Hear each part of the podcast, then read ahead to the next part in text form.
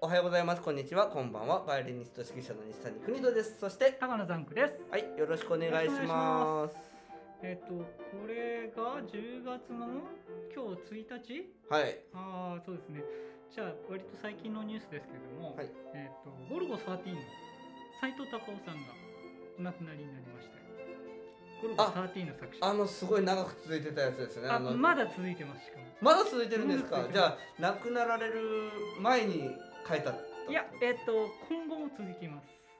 これから影も武者がいたってことですかえっ、とね斉藤孝夫さんっていうのはは。い。まああの「ゴルゴ13」がまあ一番有名な作品でしょうけど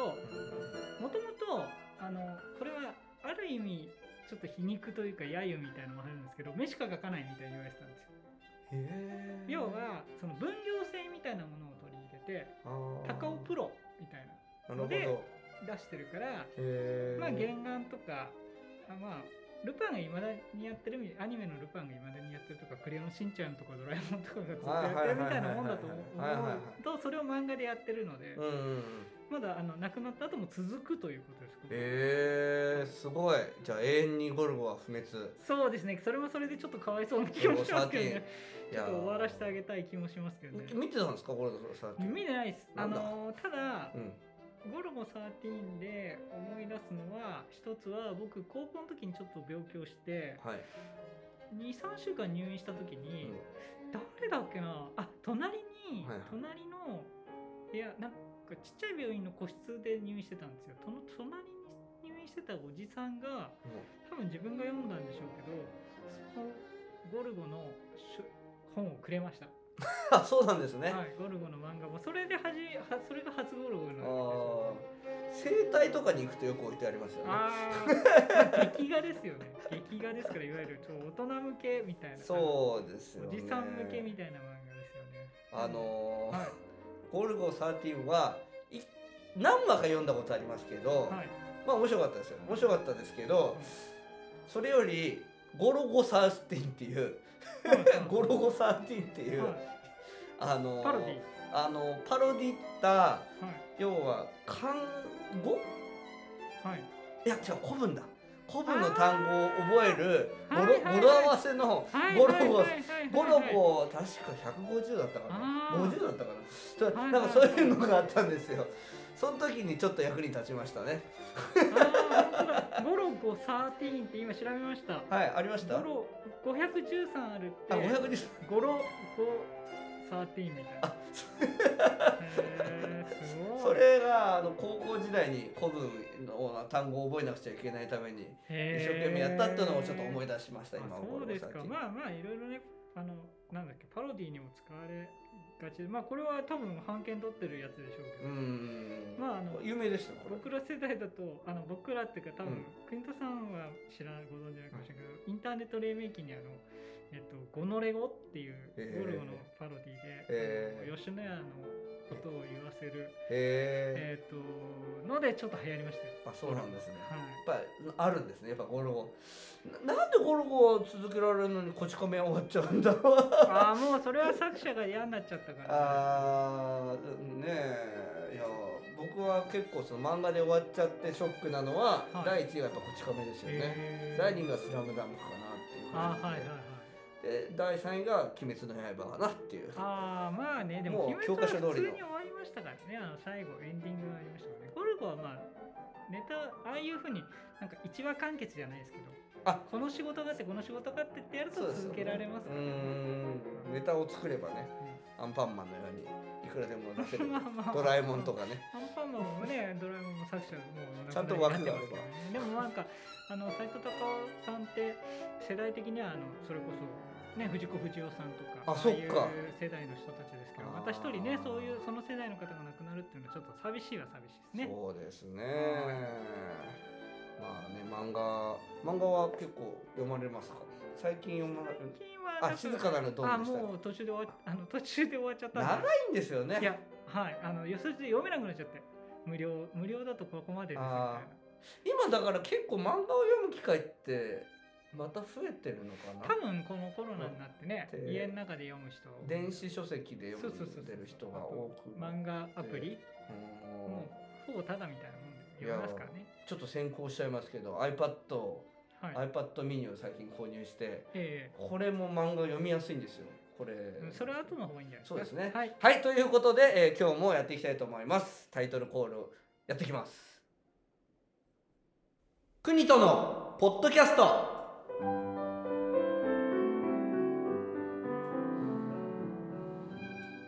国とのポッドキャスト。このポッドキャストは。バイオリニスト指揮者の西谷邦人さんが音楽趣味その他興味のあることについて語る配信番組です。この番組は Apple Podcast、YouTube、Anchor、Spotify などで配信されているポッドキャストですので、チャンネル登録、購読をお願いいたします。また、えーと、Twitter アカウントや Gmail アドレスもあります。はいちょっとやっぱり1本目は遅いですねちょっとね、いや、あの、回転が読むとこを間違え まあした。そうなんですね、あれでももうこれもう覚えてるんじゃないですかやろうと思えばねまあ、そうですね。ね、毎回これと撮ってるんですちゃんとあの皆さんレコーディングあ録音だと思われたら違う違うお間違いでちゃんと毎回撮ってるんですけどね、そうなんですよね。さて、えー9月の24でしたっけ、えーにはい。 iPhone1313 ええと、あえー13ですよあだかこられはですよ。あだからそ頭に持ってきたんですよそってこ今か今知りましたなん。だ今知りましそ たまたまだったんですよた。たま たまです。ぶね、iPhone13 と iPad mini そして AppleWatch のシリーズ7が、えー発売されましたその話をちょっと今日はマニアックにしていきたいと思いますおはようございますこんにちはこんばんはバイオリニスト指揮者の西谷邦人ですそしてピアニストの石渡真知子です。この度は私たちの頭文字を取ってミクンプロジェクト通称ミクプロという室内楽団を立ち上げました。早速第1弾、第2弾のコンサートを2022年来年に開催いたします。第1弾は2022年2月5日大泉学園ゆめりおホールにて私のバースデーコンサートを行います高野さんここも出 るよ。第2弾は2月11日、埼玉県坂戸市 TTT 森の響きホールにてサロンコンサートを行います。チケット予約詳細はミクプロ公式ウェブサイトミクンプロジェクト .com までよろしくお願いしますそれではご来場お待ち申し上げます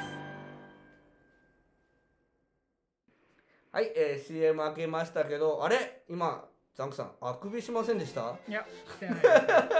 す。してないです。本当ですか、はいしてないです。もうアップルの話になると全然興味がないんじゃないですかいやそんなことない興です味はかすごいあるんですけど。本当ですまかた長いのが始まるなと思って。いやそんなことないです今日はもうちょっとコンパクトにしてみたいと思いますよ、はいはいなぜならアップルウォッチがはい。思ったものと違かったというか、あのーこれ全世界の人がジョン・プロフプロスターっていう、あのーリーカーがいるんですよアップルのねはい。でその方がずっとこういうアプローチが出るよってたたあの平面の平らな感じの、あのー要要は要は今の iPhone12 とか13の形の、あのーアプローチが出るって言ってたんですけど出なかったんですよほだからそれがすごいショックだったんですけど、う。はい。まあえっ、と、まあ、その話はちょっと置いといてはい。今回は iPhone だからまず iPhone13 と iPad mini が出ました、はい発表発表されて発売しましたはい。 Apple Watch は実はその平面のやつが失敗したらしくて作るのがねうん。で、えー今また新たにちょっとその設計し直したものを今作ってるらしいですほう。あ Apple はそれも発後表ではされた。そう発表されたんですけど、この秋発売っていうふうに書いてあるんですけど秋っていうのはいつまでなんですかねちょっとわかんないですけどね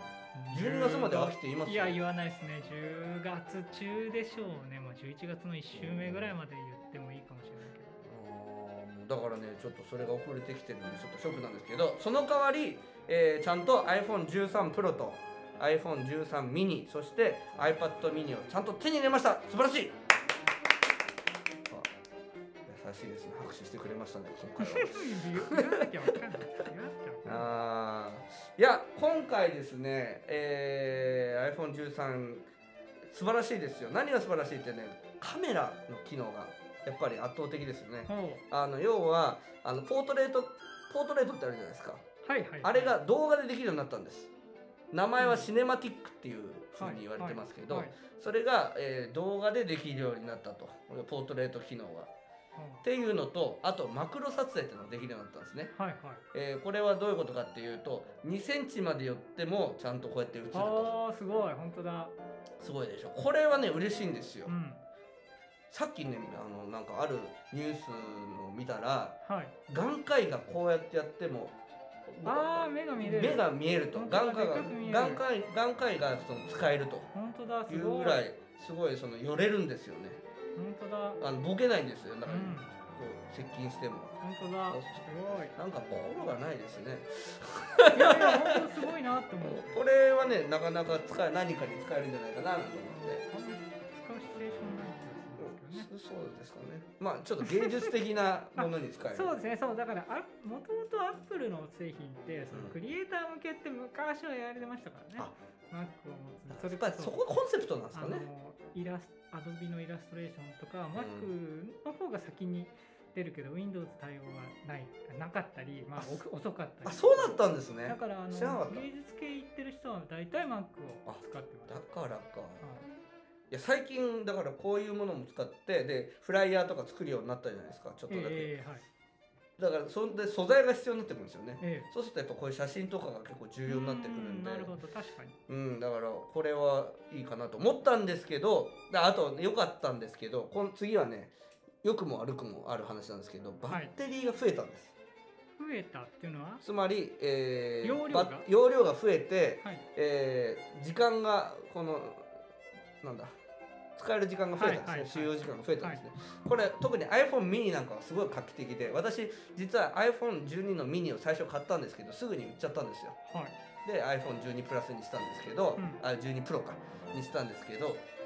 なんで売ったかっていうとすぐにバッテリーがなくなっちゃうからうんで今回は増えたんでものすごいいいですああはいただ重くなりましたでこれねカメラもでかくなったんですよねここね、だからこれ嫌な人はね買わない方がいいかもしれない これあんまかっこよくないんですよね大きすぎてねうんそうですね随分ちょっと全然カメラの自己主張が強いですねそうなんですよ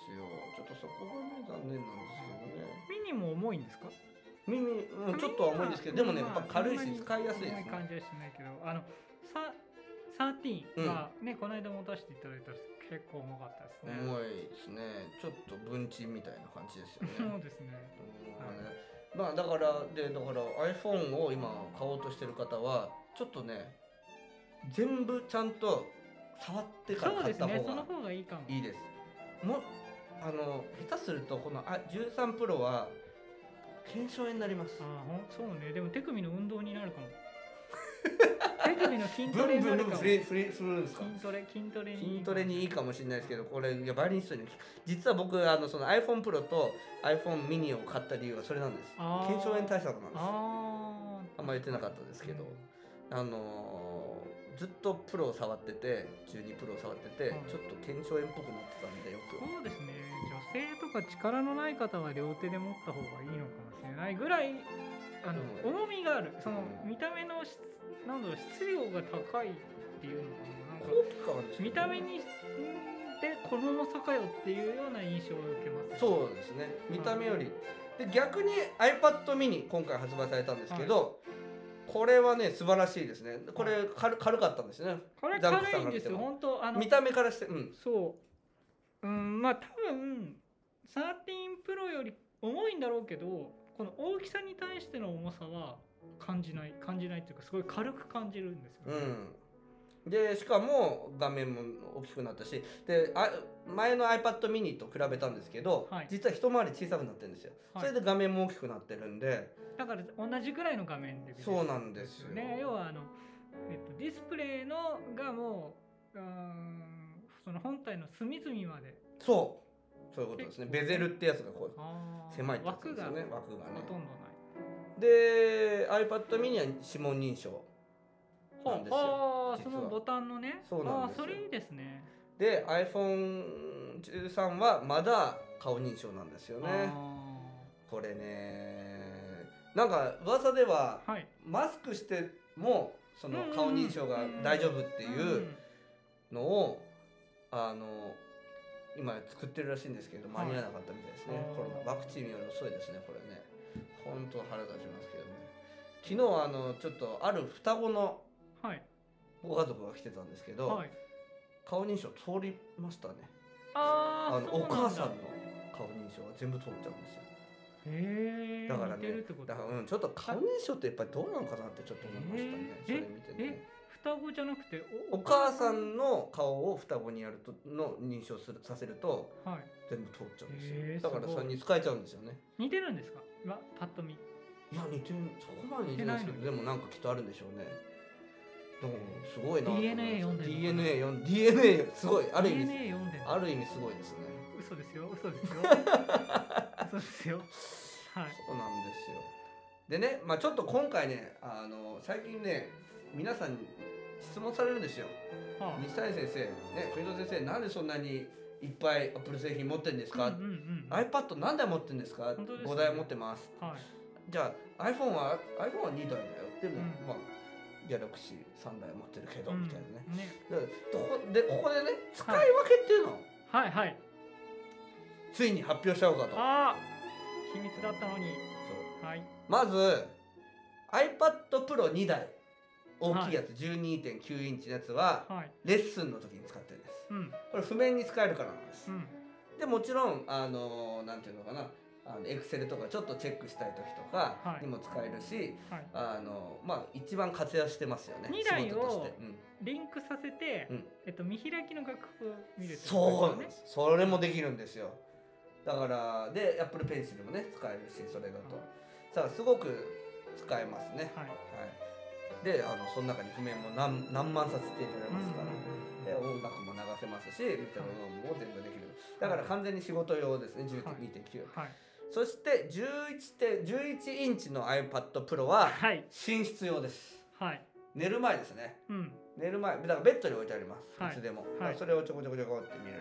あと、えー一応あのキーボード打てるんで、うんえーたまに、えー外に持ってったらコミカレとか読みカレある時ですねだからレッ外でレッスンする時とか待ち時間にはいあのメールを返したりああのー動画レッスンって言って動画を提出してもらってレッスンするっていはいうのはが大体11インチいでやってでもます外には PC はほぼほとんど持ち出さないで iPad で済ませてそう近距離は iPad にしなまるほすどはい、でちょっとちょっと距離がある時とかうおん泊まりする時は、えー MacBook Air を持ってきまうすん、なるほそどはいうで、えーじゃあ MacBook に行ったんで MacBookPro ははいはいどう使ってるかとこれね4テラあるんですよあの容量がテラ一番多いんです、はいはいだから、えー母艦として使ってますはい、はい、ハードディスクが4テそうですねラはい SDD ですけどだけどえっあーとそうかですあのーこのだから iPhone とかのバックアップに使ってますあであとはまあ、まあ、き機能も悪くないんですけどちょっとねファンの音がうるさしすぎて、あうん実はこのポッドキャストも昔は16インチで撮ってたんですけど、はいちょっと今はもうやめて MacBook Air にしてますファンがうるさいんでねはいで iMac は24インチの iMac はやっぱり作業用ですね完全にメールももちろん大量のメール返しとか、うんえー動画の編集画像編集全部それは iMac でやってます、うんそして、えーじゃあ今回買った iPad mini はいこれはどうしましょうかねこれどはうしましょうこれはちょっょっとカフェに行く時とかにいいかあーなまっだて、考えてないそうですねこれねポケットに入らないですよね思ったよポケりねットに入らないと思い入らまなすいよんですよね、はいまあでも軽いんでねでも胸に入れとくとあのなんか銃で撃たれた時に大丈夫ですいや打た打たれますよ僕はこれの代わりにあ逆に ねこれで守りますういやいや iPad ね、えーそういう感じで、えー使い回しておりますんなるほアッどプル製品分かってもらえたでしょうかうん今日はそれを伝えたかったんですなるほどねそうそれだけの回なんです、うんあんまりピンとこないかそうでしたなはいそっか残念だった一日一な台でいいんじゃないかちなょっとね そうまあちょっとあれだけ譜面うをねん2台使って譜面の見開きっていうのはわかるうん、それザンクさんが言ったやつじゃないですそかうそうわかるそれはわかるんだけどそれ以外は別に1台あればいいんじゃないかなと思いますけどねすいません えっとアップルウォッチうんはい届きますまたあこの秋発売ってことなんで、はいこっちはねあそれ買おうと思ってます買うんだはい去年実はスルーしたんですよね、ええあんまりその大きなあのなんていうのかな、えーアップデートがなかったんで,で、うんうん今回は何で買うかというとアップルウォッチでタイピングができるようになったらしいんですよほう今まではあの音声入力しかできなかあったんあですはいあとテンプレートの入力ですね、はいだけど今回からどうもフリック入手入力とかへどうもでえきるだろうと、えー、どうすんだちっちゃいのにねいやその方がねやっぱりいいですよ今今のアプローチ使っててもそう思いますもんねやっぱり喋りたくない時とかわかります特に一人でいる時は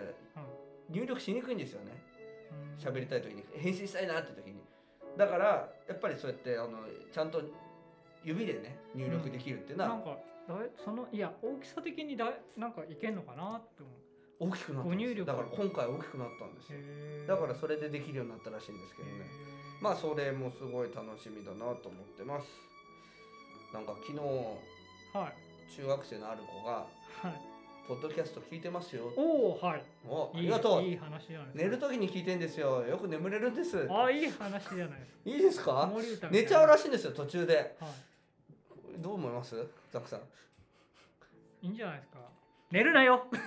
起 きろ朝だよ朝じゃない朝じゃない多分夜だよ大体夜ですよね聞いてくださって起きてそうでもないかな最後に聞いてはいということで、えー若干中身が浅い iPad トークで した iPhone トークでした、うん、ちょでっとね、もおすすめ度おすすめどれぐらいします今 iPhone13 例えば12を持ってる人は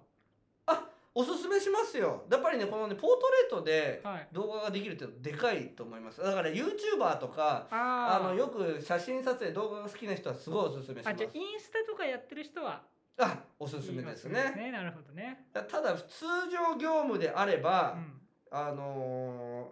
ー必要ないかもしれないけどでも、はえいっとあれですねバッテリーが増えたからあそれは大きいかなとあなるほど思いますよじゃあぜひ重さを確認してねはいはいそっかでら、まあ、もう YouTuber があら世界中のあらゆる YouTuber がはいこの iPhone のレビューしてますほうほうほうほうほう僕もしようかなと思ったんですけど、うもうみんながやってるからいいやと思って、ん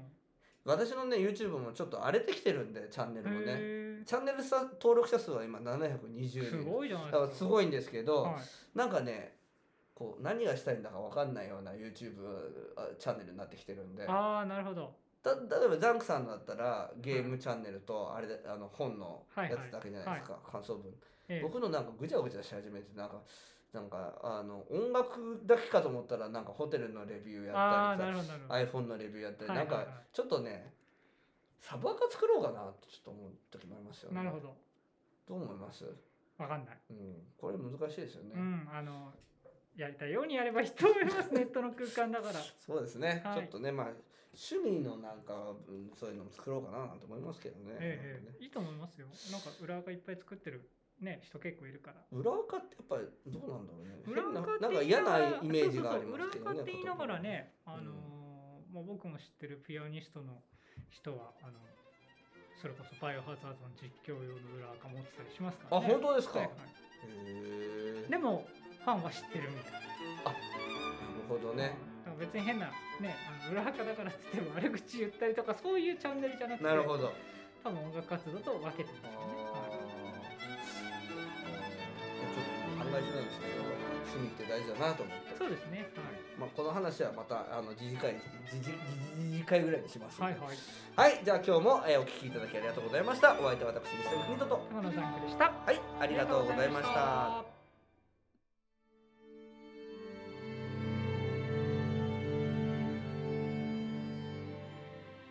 おはようございます。こんにちは。こんばんは。石神井インターナショナルオーケストラ音楽監督の西谷邦人です。石神井インターナショナルオーケストラ略して社交系は東京都練馬区石神井公園を本拠地に演奏活動を行っている弦楽オーケストラです。楽しみながら熱中して練習していたらあっという間に上達していたをモットーに各州で練習しております。現在、社交系では団員募集を行っております。募集楽器はバイオリン、ビオラ、チェロ、コントラバスです。ぜひ、石神井インターナショナルオーケストラ公式ウェブサイトの団員募集ページ内にあるお申し込みフォームよりお申し込みください。ぜひ、私たちと